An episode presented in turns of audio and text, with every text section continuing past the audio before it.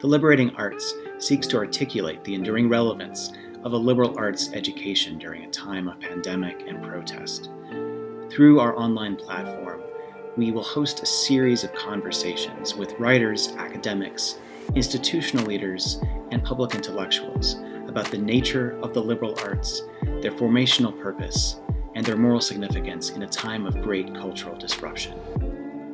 We hope to inspire viewers and listeners to learn more about the liberating effects of these arts on their own lives. To find out more, please visit www.theliberatingarts.org or find us on Twitter, Facebook, Spotify, or YouTube. Well, hello. It is such a pleasure. Uh, we are being joined today by Dr. Rob Jackson, and I'm going to give you a little bit of background on him. As a professor of English and education at the King's College in New York, Dr. Jackson spent a dozen years training future teachers in the rudiments of educational history and philosophy. In 2006, he developed an academic concentration aimed at revitalizing the 2,500 year tradition of liberal arts pedagogy through the study of classic works such as Quintilian, Erasmus, and many more. He has actively integrated poetry in his educational courses, and his research focuses on the early 20th century debates between progressives and classicists concerning public schools. His articles and essays have been published in Society, Academic Questions, Mythlore, and Comment. He was the recipient of a university fellowship at Florida State University and received awards for teaching excellence at Florida State University and the King's College. Prior to joining Great Hearts, his administrative experience also included the oversight of two university language programs, Florida State University, State University of New York at New Paltz, and coordination of a childhood education degree at the King's College and service as the associate provost of the King's College. So thank you so much, Rob, for joining us today. And I just My wanted pleasure. to, oh yes, I just wanted to clarify that your current position is as Chief Academic Officer at Great Hearts Academies and Director of its Institute for Classical Education. So the reason that I wanted, I was very eager for you to come and join us at the Liberating Arts um, is because as you know, we have been really thinking about the liberal arts and the liberal arts tradition and what can be done, you know, to really um, shore up its future. And you have this, this very unique um, position within classical education. And so I wanted to Mm. start out with, so you've had a distinguished career at both the university and K-12 administrative levels within schools that have a classical approach to education. But I'm aware that many of our listeners may not be familiar with this idea of classical education. And so I was hoping you could give us a better sense of what classical education is. You bet. Well, thank you, Angel. This is a pleasure for me to, to join you and your listeners. And it has, in fact, been uh, something of an adventure uh, as I have come through the ranks of the professorate and uh, worked in higher education for, uh, for more than 15 years before joining Great Hearts uh, now uh, eight years ago this summer. And I, I think it is important for us to get clarity around this definition. Uh, classical education is something that uh, that I would identify with a bit of renewal, uh, even a renaissance or a recovery uh, of a form of education that that really does harken back millennia.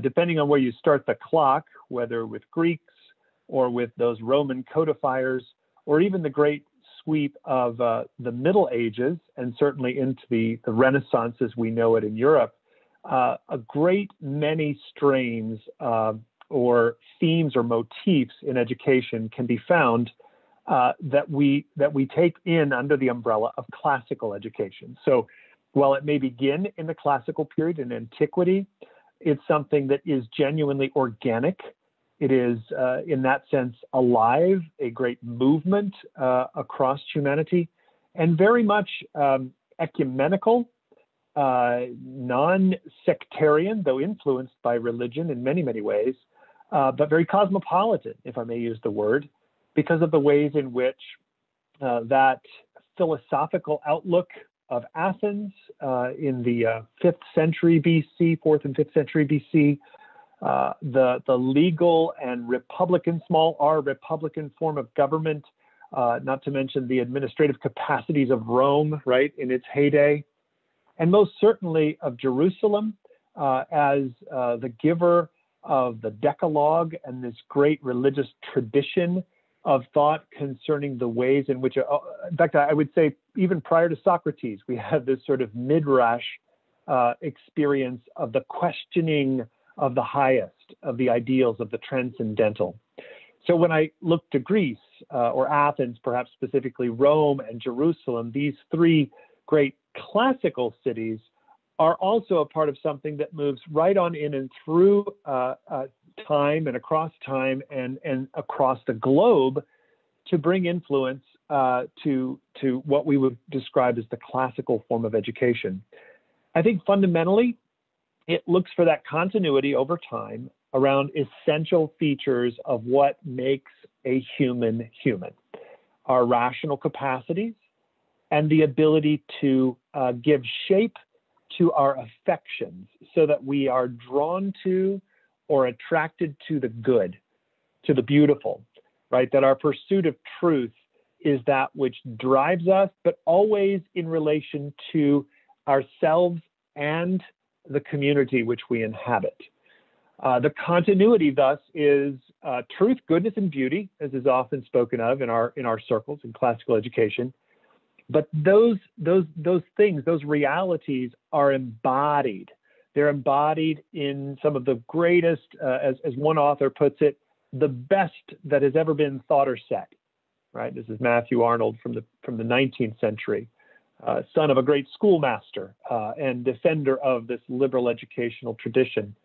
They're always embodied in what might be referred to as good or great books, uh, or good or great works of art. Uh, they are the product of human beings uh, and we find it again across the globe. And uh, regardless of, you know, of, of, of, sex or ethnicity, uh, regardless of where one comes from, the Greeks were, were quick on this when they said the difference between the Greek and the barbarian, simply meaning that, that one who is outside, is whether they've been made Greek, whether they have been civilized, right? And again, that might be a Greek way of thinking, but in some sense, our classical tradition says that's a way of thinking about what it means to be fully human. To be fully human, one comes into a tradition, is received into a tradition, is cultivated, right, by these embodied works, by these uh, manifestations of excellence. And then I would say, and, and, I was hinting at it a moment ago, I would say that the classical tradition uh, is very, if I may use the term Aristotelian. And this, of course, I make reference to Aristotle but primarily because of his depiction of virtue. He and his teacher, Plato, believed that there were ways in which human beings could be made full, made more full, made more fully human, if you will, as they approached excellence in areas like courage and temperance, the pursuit of justice, uh, developing a kind of magnanimity, right, towards towards one's peers and others. Uh, but I say the excellence that we would probably translate as virtue is always accompanied by a practical wisdom. There is no checkbox to becoming fully alive. There are certainly certain ways in which we should uh, uh, consider the pursuit of courage, but courage has to be acted out by the individual in a particular time, in a particular place, particular circumstances. So there's a real dynamism right to uh, to the working out of what it means to be fully human and i can't tell you just as you can't tell me exactly what that's going to look like in my or your specific circumstances so let me and i love it in, um, yeah go ahead please i was just going to say if i could just summarize a bit is that we could think yep. of classical education as the study of the liberal arts with this mm-hmm. goal of cultivating wisdom and virtue. Um, and it's anchored in this tradition um, of Athens and Jerusalem. Um, and so that would be kind of a, a, snapshot for thinking about it. But you know, key in what I heard you say is this idea of formation, right? And cultivating the affections um, or the desire for what is good and what is virtue. That's, right. That's essential to our understanding. And so I wanted to just give you, so how did you get into this form of education. You know, it's it's it's still very unusual for people to do this this kind of classical education. And I'm just I'm interested in what brought you to this kind of work. Well, at the heart of it, I was always hungry for more. Uh, as an educationist myself, one who went into graduate study of uh, education, one of the large Research One universities down south, uh, I had always longed to find something more historically grounded. And while I have nothing but respect for my uh, professors and those who uh, initiated me into uh, the, the graduate, the world of graduate studies, there was still always a piece missing. It was after I finished or completed my PhD uh, that I joined a small upstart liberal arts college in New York, the King's College.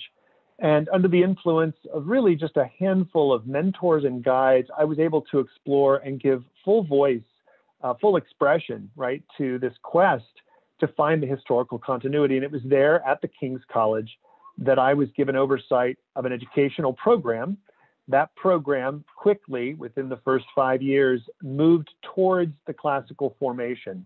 And that's where I uh, was given, uh, you know, sort of the, uh, the room to grow, if you will, and to expand and do my research, uh, while at the same time, of course, teaching undergraduates who would eventually become a part of a school, um, uh, would become a part of the, the classical movement as teachers.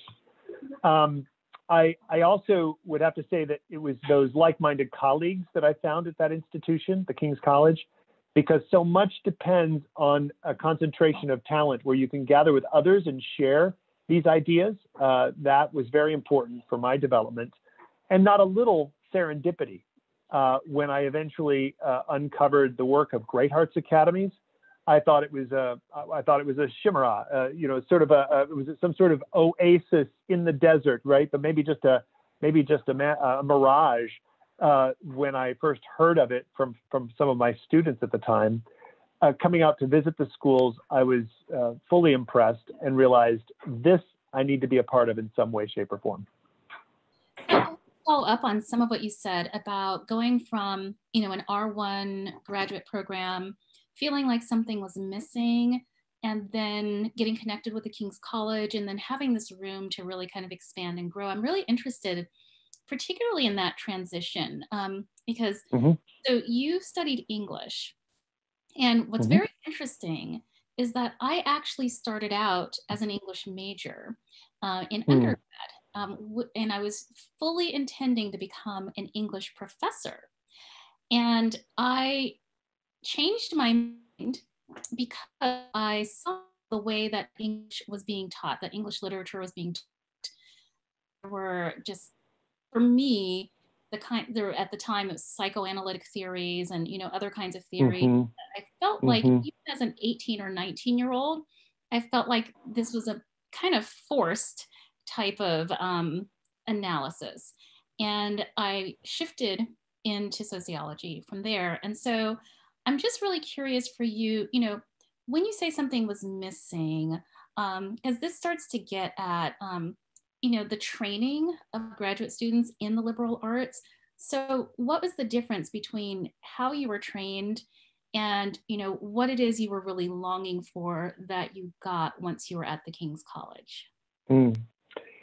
Well, I would say, first of all, just for clarification, my area of interest was English and English education with an international emphasis. So I was literally working with international students while at, uh, at my university.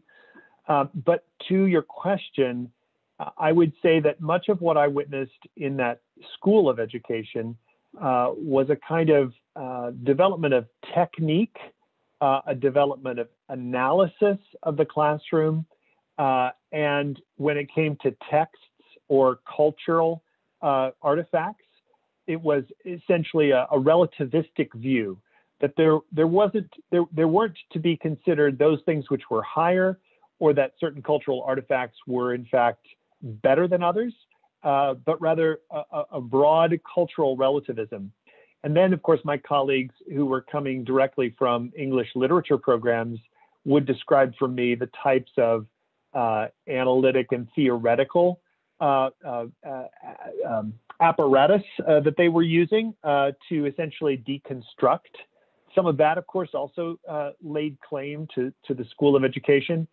And I found it I found it unsatisfying in part because I just had a, a, a hunch, kind of a gut instinct, that there was something better about Plato as contrasted with some 20th century philosopher who was musing uh, in, in, speculative ways uh, about situational ethics.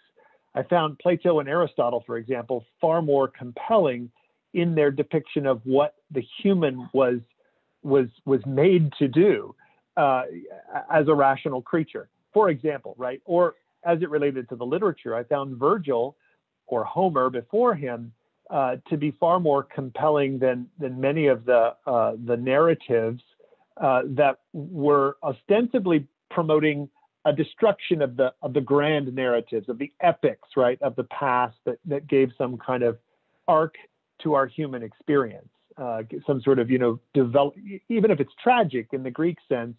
Uh, at least there's a sense in which we get to a place where we understand our nature better.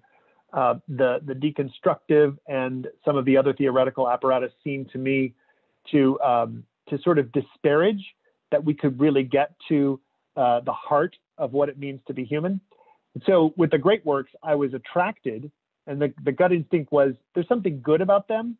And when I saw them, in a sense, dismissed or or, or considered passe, and this is of course before there's an active animus, or maybe it was there, but I didn't detect it.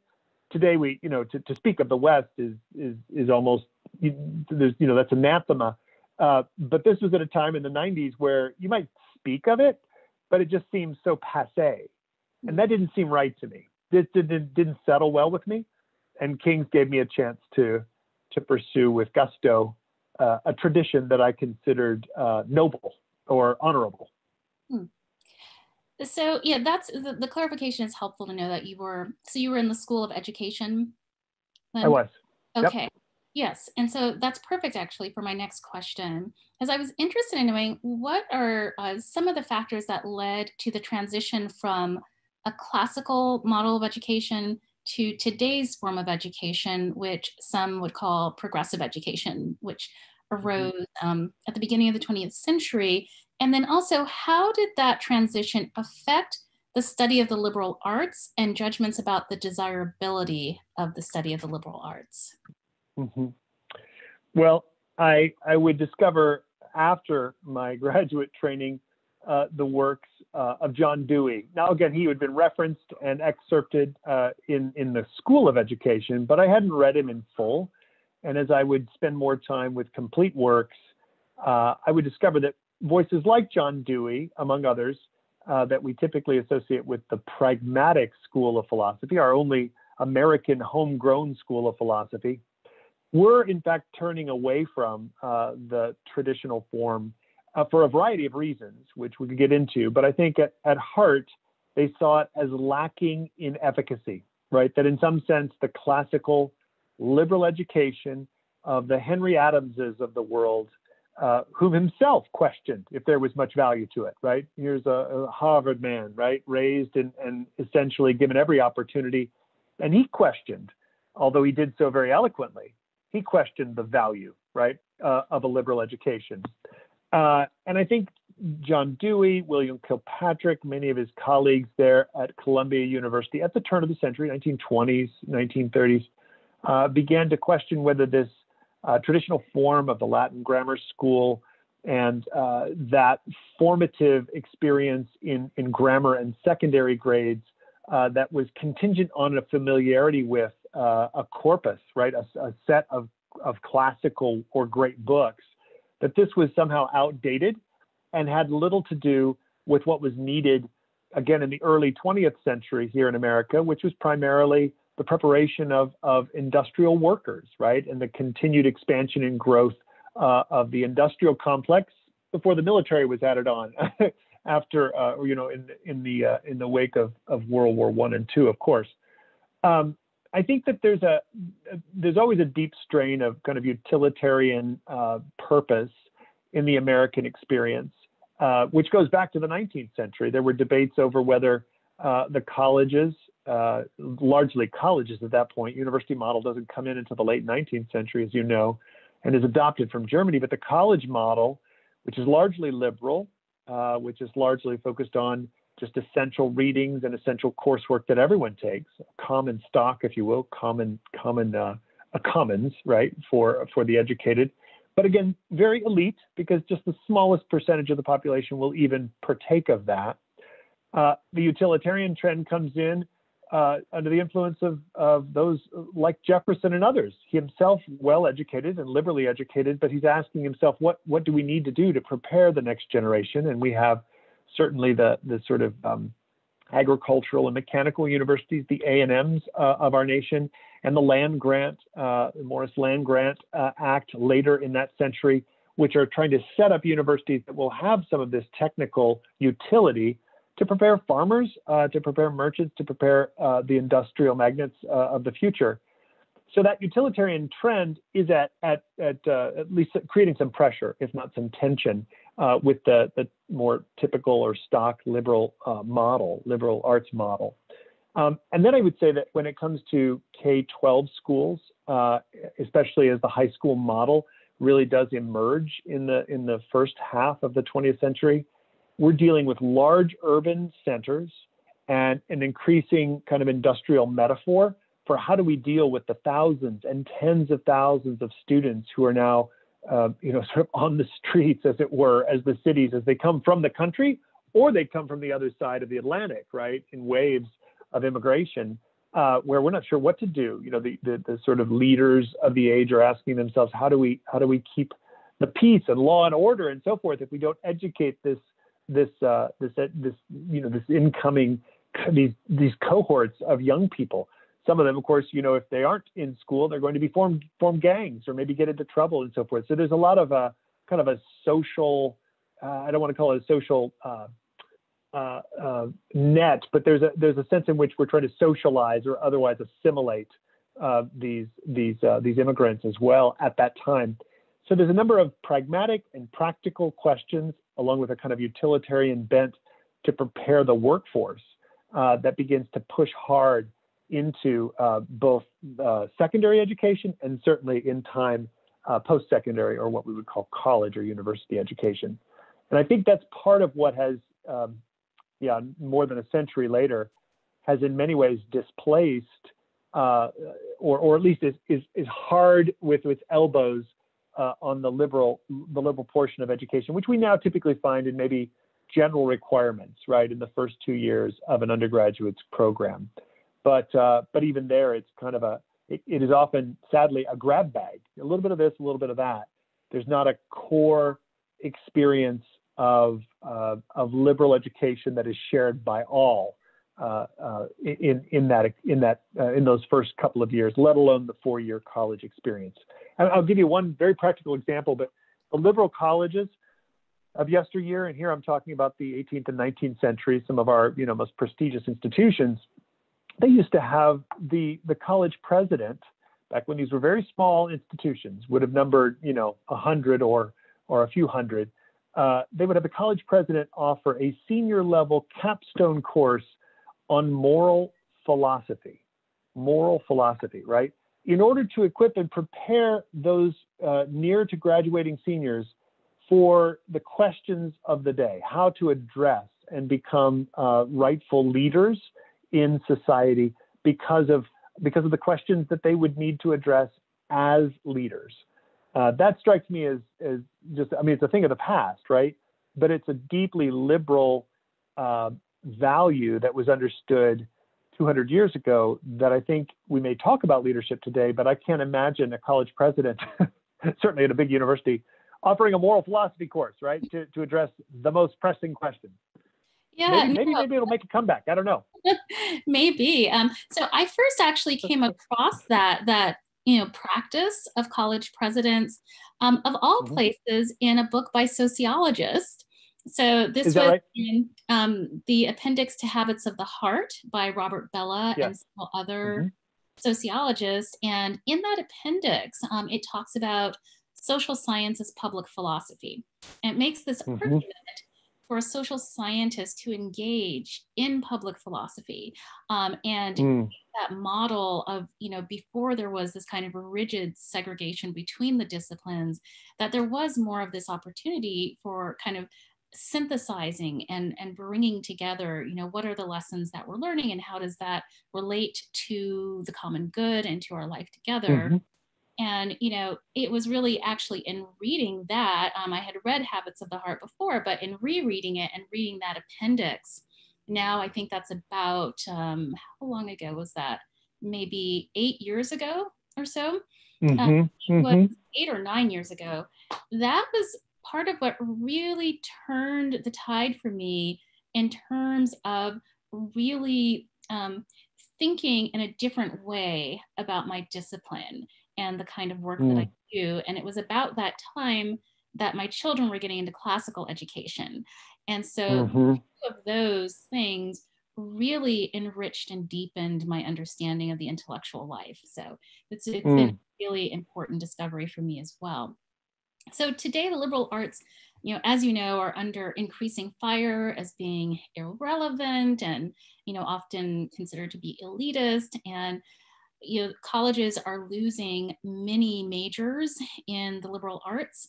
Uh, and you know you see cuts also to um, liberal arts programs and departments and so i wonder um, what would you say would be your major concerns if we continue in this direction where there is less and less room for and emphasis on the liberal arts what what's at stake Mm. Yeah, I, I think you probably heard me allude to it there a few moments ago uh, when I said without uh, a common experience or something more common among uh, collegians, undergraduates, I think we stand to lose a great deal, namely some sense that we are, uh, and, and for our young, right, for the 18, 19, for the 20 year olds who are just taking their majority, right, they're coming into their own. They recognize they are taking on the responsibilities of adulthood. And without something more significant or substantive by way of liberal education, I believe we will have a lack of clarity of thought. Increasingly, we'll, we will find our public square fraught with the kind of ideological, you know, mudslinging that's just all too common uh, because there's very little of the breadth required to see and to empathize or at least sympathize with one's opponent. Uh, there needs to be, uh, you know, without that liberal education, uh, I think we're going to see increasing uh, amounts of this uh, echo chamber like uh, sort of again ideological divide where we just we go into these opposite directions and we we oppose one another with with vitriol and uh, I think we're going to lack the civility that is so necessary uh, to sustain this this republic, this constitutional republic. I I suspect it's going to get worse before it gets better. Now, mind you, I'm always hopeful. I'm hopeful in part because of what we are, what what you and I have come to understand is in fact a liberal education. Uh, we came to it differently, right, by a different by different avenues, as it were, but but sort of came upon the same core or center, uh, a humane form of education, one that teaches the young to be thoughtful and measured, to be civil and careful in what one says in order to give, in fact, uh, not straw man arguments, right, of one's opponent, but uh, what we might call sterling or gold plated arguments, right, considering what the other would say in the best instantiation of their of their position. Um, ultimately, you know, quite honestly, in this moment when everyone speaks of justice, usually with the adjective uh, social in front of it, I'm thinking that we will not reclaim justice or at least the pursuit thereof uh, apart from this form of liberal education. I think that again we'll we'll give lip service, we'll give you know we'll speak of justice, but we will lack the necessary courage, the temperance, and certainly the prudence these being the cardinal virtues, as, as you well know, uh, to effect justice, which should be uh, everyone's pursuit, right, uh, in, in, in, our, in our society. So I think we have a lot to lose. I mean, I'm, I do not mean to sound hyperbolic. That wouldn't be liberal of me, but I I, I, I am concerned that uh, that we're not we're not paying close enough attention to uh, to what is lost by not having a, a, genuinely liberal shared educational experience for our young, especially again as they come into adulthood. Yeah. So I, am going to just try to probe a little more into that. So some sure. of the things that you talked about at stake are losing civility, being in a kind of echo chamber, um, not thinking as carefully, and um, you know, not echo chamber, echo chamber. Sorry about that. But uh, you know, what what specifically is it about liberal education that makes one say more civil, more willing to be gracious in listening to one's opponents? You know and i ask specifically because those who criticize this this idea of liberal education or who don't see it as being necessarily very important or who see it worse as being elitist you know mm-hmm. say what it just reinforces already existing inequalities so how in the world is it going to make us come together be more civil be more willing to listen to others be more empathetic you know when some mm-hmm. of us are reading plato and aristotle and you know others of us who are shut out of these opportunities you know, are, are, are, are going to hardly have a time to read anything at all? Mm-hmm. It's, a, it's a fair question, and I, I appreciate the, the clarification. Um, I would want to point back to um, the notion, uh, and I'm thinking here of, of Socrates in his interaction in the Meno, where he br- brings along uh, alongside. Now, the question at the heart of that of that dialogue is: Can virtue be taught? Right? Is virtue actually something that we can transmit, or in other ways, cultivate uh, among among the young in particular? And uh, and it seems such a thorny question. It's not as easy as it appears. It's it's not you know the superficial answer that we can just indoctrinate or uh, that we can otherwise, you know, coerce uh, a child and then a young person into being virtuous. Uh, Socrates is pretty quick to dispense with those and say it won't work that way. I promise you, it won't. But before he gives up on, or you know, throws in the towel, as we might say, he then turns to his interlocutor and says, "But, but it is possible, and let me show you." And then proceeds to provide uh, with what is effectively an uneducated servant, right? There standing by, a young, a young man, uh, a geometric proof to show that every human being, right, regardless of social class, has the capacity to recollect or to see these truths which we as human beings have the capacity to, to, to apprehend. And what I love about that episode, again, Socrates is very much on the margins, right? We discover early in the writings of Plato that he's not just a gadfly or you know, we might say a pain in the backside, uh, but he's always sort of getting in people's way. And ultimately, you know, it is his undoing. He's, he's executed, right, uh, for accusations that he's introduced false gods or impieties for the young. Uh, while he he claims Socrates claims to only be concerned with the pursuit of truth and acknowledges his own ignorance repeatedly. Right? Uh, uh, he's fully aware that he doesn't have all the answers. And in the Meno, he does this again, where he admits what he can't say with confidence or at least uh, certainty, and then turns and offers essentially uh, an indirect proof. Uh, again, using uh, geometry to show that we all have it in us, right? With just a series of questions and a little bit of probing, it's there. We know these things to be true if we can if we can explore uh, those, that that knowledge that resides within us. Now, I say all this because uh, to your question,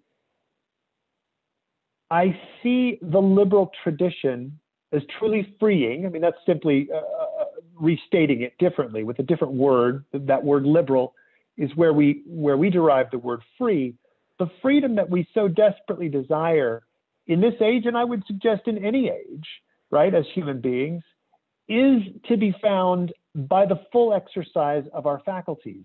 And this tradition has over literally over millennia, right? If you want to start back with Homer, right, as sort of the the great uh, epicist, right, of our tradition, then you're almost 3,000 years running. And certainly, if we want to go back and speak of that, uh, the contribution of Jerusalem, then we're definitely into three or more millennia.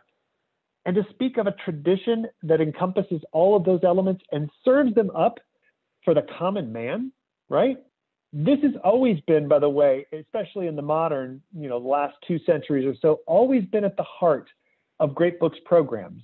And I'll remind your listeners that people like Mortimer Adler and uh, at the time Robert Hutchins at the University of Chicago, but Adler in particular uh, was always deeply concerned, very much kind of in a socialist spirit.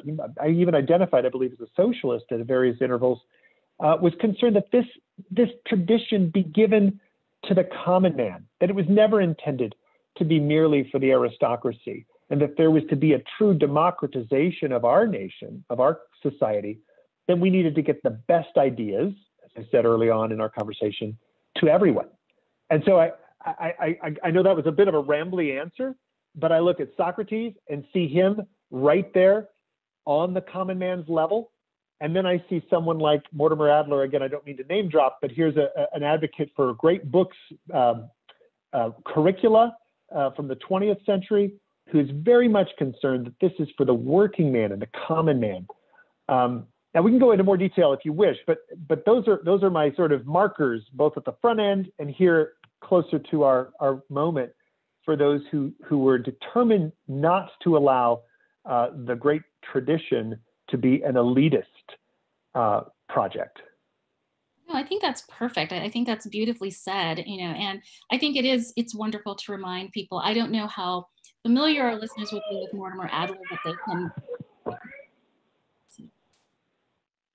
um, they can always. Sorry, I had I my we're, we're on spring break, so my children are in the background, giving us a little bit of uh, echo effect there. Don't worry, no worries at all. So um, yeah, but I think it is good to remember Mortimer Adler's project, um, and he was very very concerned, as you say, for the common person, the working person, and so I think that's right on. So I wanted to move on to um, to something else. So most educators specialize either at the college level or at the K-12 level, but you have extensive experience with both. And so I wondered if you could speak to um, what we have to gain by having a more cohesive K through 16 vision of education rather than what we have now where you have you know very cohesive well i won't say very cohesive but you know thinking in terms of k-12 and then that's pretty separate from what you're going to get at college or university. What what does a more cohesive K16 vision look like, and what, what do we gain from that? Yeah, I, I, I firmly believe that if we could uh, provide a greater integration between what we do in elementary and secondary grades and what then is experienced by uh, young collegians, undergraduates, we would we would be able to ramp up and and sort of move at a pace that has been gone or lost to us perhaps for for decades at the very least. Uh, I don't think that there was a golden era in American education. I never try to sort of look back, you know, to when it was the, you know, the the the, the best and the greatest. But I think there there was throughout the early, maybe the first half of the 20th century, still the residual expectation, you know, that language learning, including some of those ancient languages like Latin, grammatical care, logic and rhetoric, history, a tradition, understanding of, of how do we read the historical record, um, how do we understand economics, civics, the whole gamut, along with mathematics and the sciences, which are this constantly evolving uh, representation of the physical and the empirical that we're that we're constantly observing. All of this was considered part and parcel of again elementary and secondary education, and of course, prior to the Second World War, most of this is still, you know, that's about as far as folks went. To get an eighth grade education, you know, back in 1920 would have been probably pretty average, right? So after the Second World War, and certainly the GI Bill and a host of other things that have come down to us over the last 70 years, it's now assumed that college is, is just an essential. Uh, it's just a rite of passage, right, into adulthood. Um, and uh, we can talk about whether that's in fact uh, fair uh, or should in fact be our aspiration. But it is clear, it is clear to me, as I just said a few moments ago, that a liberal education should in fact be the province of, of every young person. So I think one of the advantages of more of a K-16 outlook, to use your, your formulation, would be that we could get through in high school, right? If given, certainly if given 13 years, K to 12, a full suite and a full sort of uh, experience of liberal education, we could get through what in many ways today, from what I gather and from what I'm able to glean of, of my colleagues in higher ed, what is in fact done typically in the first couple of years of college, those, those general requirements. I suspect we could actually prepare uh, students, our graduates at classical schools, to be two or three years ahead of their peer group simply by dint of the kind of coverage and the kind of content and the sort of full suite of studies that they're that they're receiving in high school and before, right? Middle and high school for certain, but but a solid uh, elementary experience, which is formative, formative for their imaginations, which I don't want to give short shrift to. I don't want to think of this as I just got done sort of decrying the utilitarian bent. I don't want to describe, uh, you know, secondary classical education strictly in terms of college readiness. It's it's far more than that. I'm even suggesting that, you know, college as we see it today, at least in many institutions of higher education, is often remedial. It's remedial, and that that's actually just that's empirical, right? 50% or more of incoming freshmen nationwide are going to have some kind of mathematical and or um, language remediation, right, for their writing, for their numeracy. Um, we can obviously overcome that if given opportunity in most cases. Therefore, when the graduates matriculate, I think we have an incredible opportunity to really move forward or to advance liberal education at the collegiate level in a way that has not been done at least in mass or in any kind of scale, uh, for quite some time. That the college graduate, sorry, that the college, the matriculated college freshman from one of these classical schools uh, that you and I are, are a part of uh, could quite honestly enter not only with, with greater uh, skill in writing, in numeracy, in, in an understanding of the sciences, the, the whole suite of, of liberal education, but could advance more quickly and I think gain more from the college experience uh, than their uh, non-classically trained counterpart. Now that's again, I'm just making a generalization here, but I but I want to be clear that I think that college uh, is in fact uh, ideally college is an opportunity to take liberal education that's been given at the secondary level and expand it, not to be the first time that a young person experiences liberal education. In fact, at that point, it may often be too little too late, right? Uh, uh, if, if the college, uh, the, the freshman encounter is their first experience with a truly liberal education. I think we're going to see a kind of bifurcation, a divide between those uh, who number now in the few thousand, right? We have graduates from, from classical schools across the country, between their quality and their ability to enter and compete at the college level. And I would just consider their peers, right, who come from again non-classical backgrounds. I think these these young people are going to be better equipped to really pursue higher education as as I as I believe it was intended to be. Um, and in some cases, quite honestly, they're just going to skip ahead if there's nothing there at the university or college level to really deepen their understanding they're probably just going to jump right into those upper level classes, upper division classes, and begin their begin study of their major, right, which is essentially preparation for uh, for a career. So. Very now good. that's that. I, as I say all of this, by the way, Angel, as I say all of this, I'm thinking to myself, that's not necessarily um, the hopeful measure or the hopeful suggestion that we can, you know, sort of rebuild it.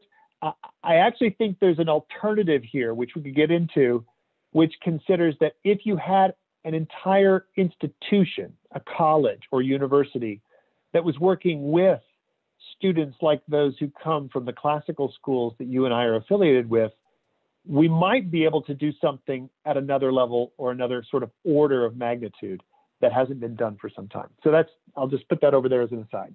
Sure. And, and of course, we do have some of those colleges, right, that That's are right. very right. classically oriented, either all four years or, you know, a, a classical core for two years and then a, a major. So we are seeing some of that um, and including some new colleges, which is very That's right. So I wanted to ask a question specifically about Great Hearts. And I'm wondering how easy or difficult has it been to families and to get them to really, you know, buy into sending their children there, you know, because as we've been discussing, this idea of classical education is is somewhat foreign, you know, to the the average person. And so I'm just wondering, you know, do do the parents do they really deeply buy into this idea of classical education or you know do, do they just have a sense that this is a high quality school and so i'm going to send my Mm-hmm. child i'm just interested in that that recruiting aspect Sure. Well, I, I do think, uh, as with any endeavor of, of size or scale, it is a mixed constituency. You know, you might have um, 25, even upwards of 30%, depending on the school and the community, of families who really buy in, as you put it, who really get it and are there because they understand this classical form is extraordinary. It's a recovery, it's a renewal.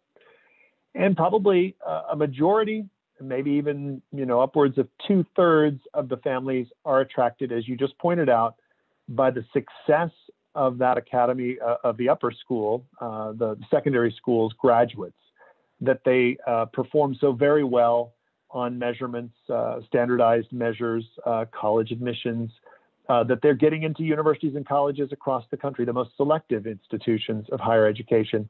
This all bodes well, right? This is a this is a um, um, certainly a feather in the cap of these classical schools. And at Great Hearts, uh, we we are certainly a part of that uh, movement and a part of the communication to families to express to them why uh, this form matters and how it works. Um, but you've got at least a majority, right? That you're you're constantly working to cultivate and educate. Quite honestly, because as you say, uh, for many of us, uh, we, many many of our families, many of us didn't even have this form of education uh, in our formative years. So it's foreign to us. It's not it's not lived experience. But that being said, I think that families, uh, and again, this is this is sort of my my mantra generally. I think if we can appeal uh, to families on what we do share in common and what we understand to be notions of of goodness and certainly excellence and quality, uh, I think they can in fact be brought to see that this is just something we've misplaced or set aside for some period of time. And when they take a closer look, or when we encourage them to allow their students, their children, to take a closer look, uh, that that that is its uh, that has its own kind of selling point.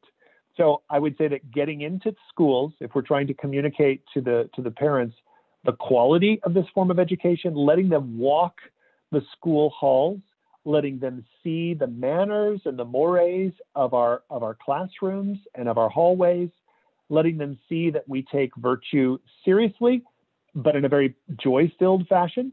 Uh, letting them acknowledge that when we read these books from yesteryear, we do so with an eye on what it means to us today, so that the conversation around old classics is is perennial. I mean, it speaks to perennial questions of what it means to be human. And if they have opportunity to see that uh, at work, you know, take them into the classroom, ideally. If they have opportunity to ask those questions, honest and fair questions, uh, then they can be assured, especially if they decide to place their student in one of our schools, they can be assured this is for everyone. This is for their student as it is for, uh, you know, the, the, the parents of, of, of a child of greater means or what have you. Because again, these are very much uh, if I may, a democratizing influence, right, in the communities where we operate, because it is, in fact, uh, by state mandate, both in Texas and Arizona where we operate, uh, this is by lottery. Anyone can enter one of our schools uh, and is welcome. So uh, there's no there's no um, you know tuition price point barrier. It's not a question of which zip code you come from. Uh, we welcome any and all students. Hey, I'm glad you finished with that because I was just going to clarify um, that these are public schools. These are, are, are public. That's right. right? You know, lest and anyone think that these are kind of exclusive private schools. These are you're you're dealing with, like you said, the general public. And that's so, absolutely right. So I'm coming to my last couple of questions. So I'm curious. So you talked a little bit about um, when we were talking about K16, you know, kind of thinking about what could we accomplish if we have um, a K-12 classical approach, and then the students were able to go to a university that also had a, a, very strong attention to to core readings you know what what could that do and so i'm curious um, if you have a sense of what kinds of colleges graduates of great hearts go to i'm not sure how many classes you've had the opportunity to graduate so far but of those that have graduated what sense do you have of of what kinds of colleges they're going to mm-hmm. Well, we are seeing uh, over the last five, remember I told you I've been here for going on eight years this summer. Uh, I've seen cohorts now that average around 500 across our, our prep schools, right? So approximately 500 per year over the last five years, uh, four years maybe. Um, but prior to that, all total now, maybe around 3,000 alumni. So much smaller classes at the outset, right? When we were formed uh, back in 2003, so the first graduating class of 07 uh, from a single academy. Multiple academies arising from uh, the origin here in Phoenix. I would say that in the last four to five years, I've been watching closely and noticing uh, that a majority of our graduates are attracted to the STEM fields, which doesn't surprise me uh, because they do, in fact, receive a full, in their prep school experience, a full seven years of mathematics and the sciences, culminating in, in calculus and physics, respectively uh, languages, fine arts, the whole the whole gamut, but with particular emphasis on uh, mathematics and science, we're seeing students obviously taking a look at what is available, what's of interest, where the jobs are to be found, and of course, just the general social interest, the, the sort of society's interest in STEM, STEM, STEM. Um, and, and so our graduates are responding in kind. I mean, they're sort of, they're market savvy enough to recognize there's demand here uh, and they want to be a part of that. But to the, the sort of second half of your question, in terms of what they would want to see, I think our graduates are specifically drawn to universities and colleges, or they will find within a particular university, a large university like the one down the street here in Phoenix, Arizona State, right? The largest public university in the country. Uh, they will find an honors college, for example, the Barrett Honors College here in Tempe, or they will find uh, sort of a select group or maybe a school or a department within the university where they can go to continue their advanced study and their focus on primary sources because many of their peers if they haven't gone from a classical or other kind of higher academic uh, uh, uh, prep school will just not be conversant right with uh, with that tradition. And so they're finding ways to kind of work around or otherwise locate uh, similar scholars and teachers with whom they can identify. And so I, I, I, say that our, our graduates will go to honors colleges.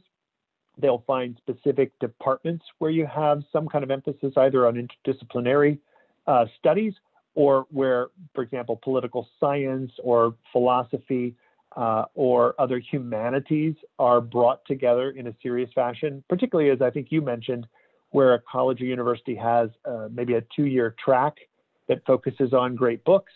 Uh, I find that our students are, are drawn to those things as supplementary if they are going, for example, into a STEM field, right? So they, they try to get a little bit of both and.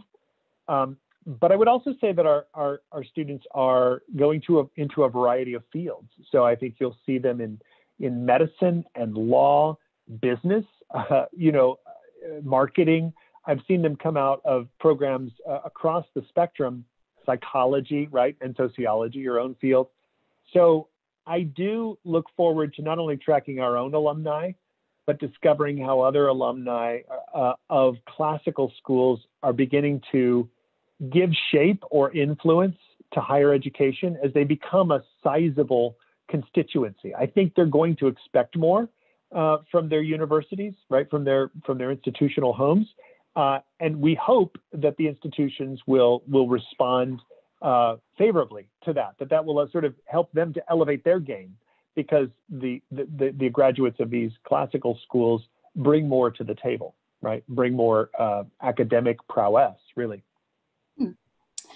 All right. Well, I would like to finish up with one last question, uh, which is what kind of parting words of, of encouragement would you give to students and or parents who might still be on the fence about, um, you know, a liberal arts focused K-12 education and or a liberal arts focused college education? Mm. Well, I would have to say uh, right off the bat, just to show my cards and to be completely candid, uh, my wife and I chose this for our own children. And we have five. Three of them are still in one of these classical schools, uh, and two graduates who've now gone off to our own local Arizona State. So um, I, I, can say honestly that we believe in it uh, for our own family to begin with. So uh, there's a there's a certain um, credibility factor there, I suppose. But I think that as parents uh, make decisions uh, for their children, uh, they should ask themselves if they are looking for an education that will prepare their children for life. By which I mean, colleges is, as I said earlier, something of a rite of passage for most today. We see that as just essential. Now, I think there are challenges to it. And again, we don't have time. This is your closing question. We don't have time to go into all of the challenges that, that present themselves to, to higher education today and whether that's really the best pathway for every, every student. Uh, we know from, from Bill Gates and others, right, of great success, uh, certainly in the tech sector, that it is not necessary that every bright and capable young person uh, go through college, right, in order to uh, achieve success. But that being said, I do believe that to live well, one is equipped much more deeply by a liberal education than by any other form of utilitarian or pragmatic um, college and career readiness, right? This is not just about checking boxes and getting uh, through the gauntlet, as it were, academically, so that you can get on with life. A truly liberal education will invite your young person, your child, to consider the perennial questions of what it means to be human, what it means to live well, what it means to be virtuous. And as I think you said early on, this pursuit of wisdom, which has been handed down to us by generations, that's at the heart of a classical education. And I think that most parents, I would say the vast majority of parents, want their children to be wise. Uh, they want them to live well. And to do so has, again, based on the record, and the record goes back thousands of years, has been the result of liberal education, historically, classically conceived. Uh, I think families do want this for their children. They may not know what it's named, they may not have the experience. Again, many of us have not. And yet, when they come to see it for what it is, this pursuit of wisdom, and a lifelong pursuit at that, uh, that's attractive. And it is, in fact, uh, a kind of legacy that we give to our children to enhance and to make their lives full. Beautiful. That's a wonderful way to end. Well, I thank you very much for being with us today and for sharing your vast experience and expertise, and hope that many people will get much from this conversation. Thank you. It's my pleasure. Thank you for having me.